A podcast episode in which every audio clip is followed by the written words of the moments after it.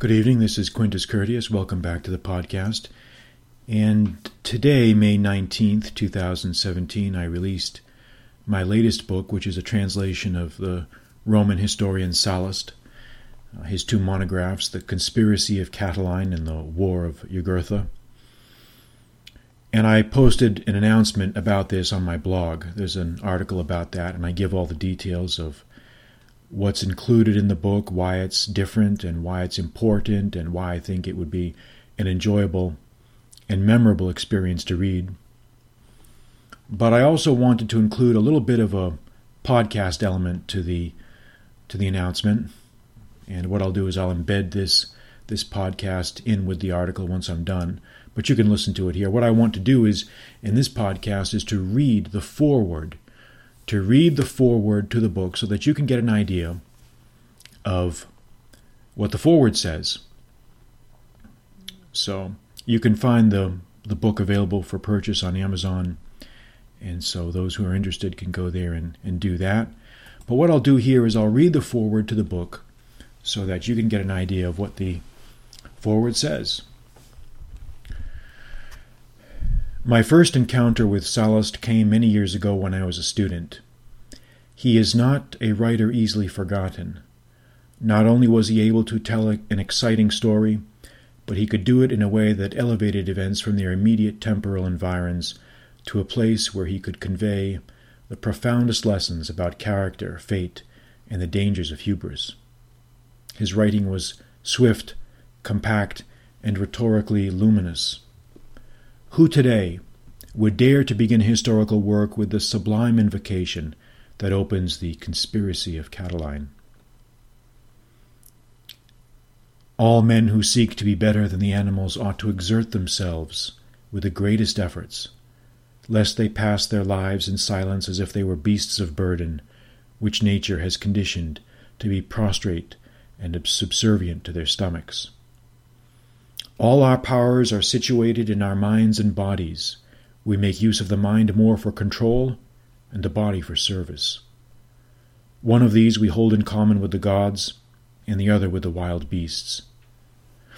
For me, it seems more proper to seek glory through one's natural character than through the efforts of naked force, and, since this life that we delight in is short, to fashion a legacy for ourselves that is as lasting as possible for glory derived from riches and appearances is transitory and brittle, but masculine virtue is pure and eternal.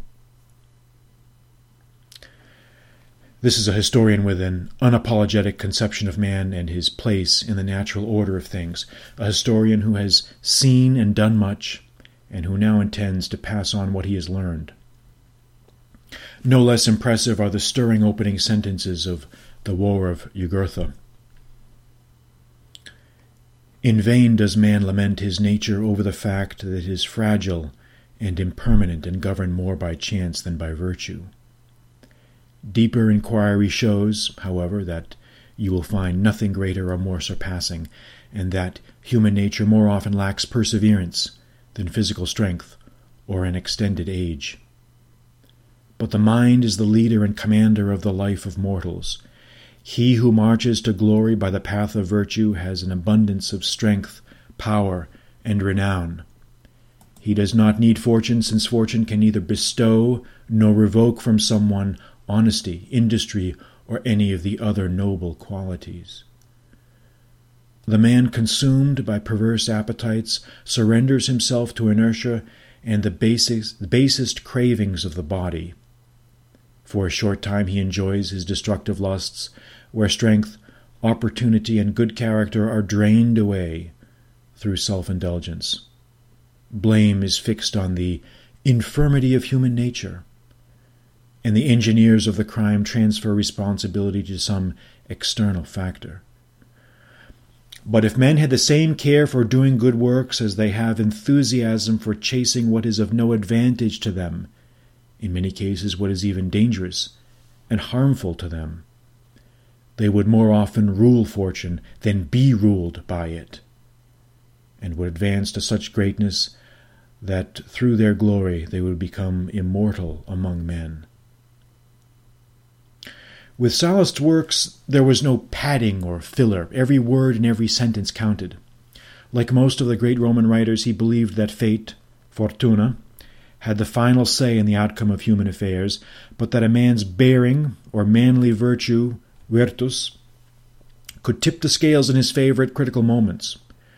There was a majestic, inspiring quality to his prose. Its brevity and occasional obscurity seemed to challenge the reader to draw his own inferences and conclusions from the events related. Sallust never condescended, never condescends to his audience. Unlike some of his Greek predecessors, he has no desire to spoon feed readers with fables, legends, or details that should be clear from context. This is a hard headed, practical man of experience and substance, a man who expects his fellow travelers to employ basic deductive skills. Many years passed after that first encounter with the historian. I happened to find him again at another point in my life, a time when I was uh, leaving the military and embarking on a civilian career. It was a time of transition and turbulence, and one not without uncertainty. A second reading of the historian revealed new perspectives, lessons, and insights that had not been apparent to me before. Perhaps it is true, as the French writer Francois René de Chateaubriand said, that we are not just one person in our lives, we are instead a composite of different lives, laid end to end as one phase of life dissolves into the next.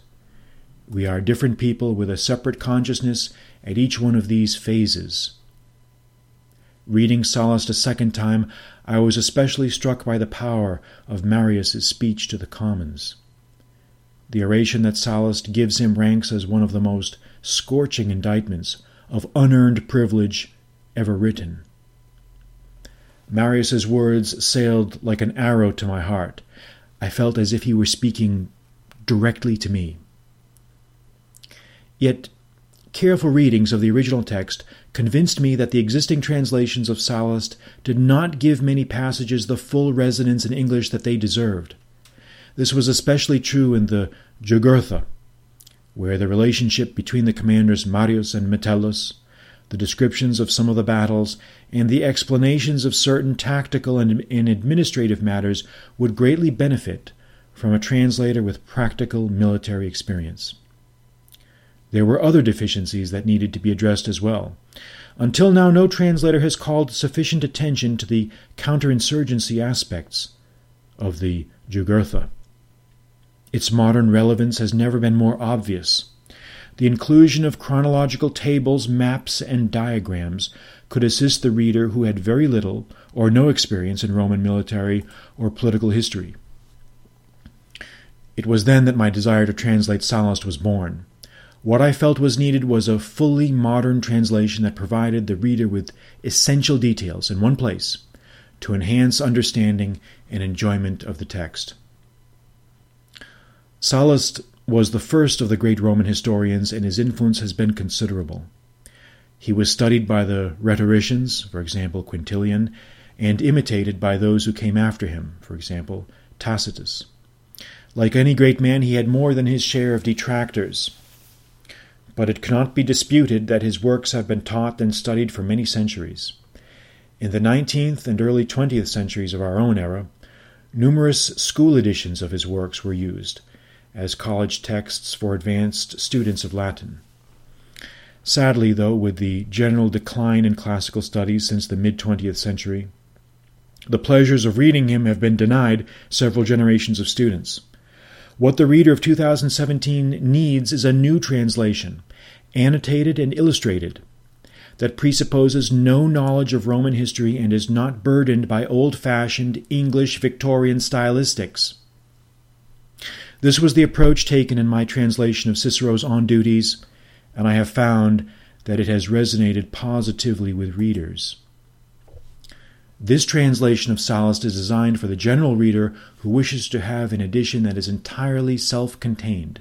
Specific tools are included in this volume to assist in comprehension. There are notes, maps, illustrations, a detailed introduction, chronological tables, an index and topical charts.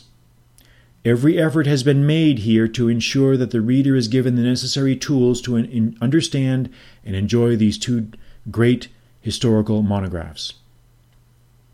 A translation of this kind is a creative literary endeavor in its own right. Sallust's prose presents challenges that are not found in Cicero or in any other Latin writer. Where Cicero is effusive and lengthy, Sallust is dense, compact, sententiously brief, and elusive. Sometimes what he does not say matters as much as what he does say. He was fond of dropping elliptical hints and expecting his readers to supply their own conclusions. He has a preference for archaic constructions in Latin, unusual words and spellings, and highly rhetorical grammatical forms. At his best, he reads like a prose poet, balancing out his clauses as if, as if he were counting syllables in classical verse but the overall effect is powerful and unforgettable. A translator cannot take too many liberties with, with his words. This would dilute the force of his diction and compromise his literary techniques. I am indebted to the many people who assisted in the preparation of this book. The artist James Seehafer, who produced the wonderful cover for On Duties in 2016, came through once again with cover art that does justice to Sallust's timeless themes. As always, Ivic offered consistent encouragement at every step of the journey. Ola Brandenburg in Berlin provided invaluable assistance with the mapping software used in the text. My father patiently proofread the entire manuscript, offering many editing suggestions that I would otherwise have missed. Finally, I must thank the many readers whose private emails and expressions of support were both a stimulus and a solace. May they never be silent. Quintus Curtius, May 2017.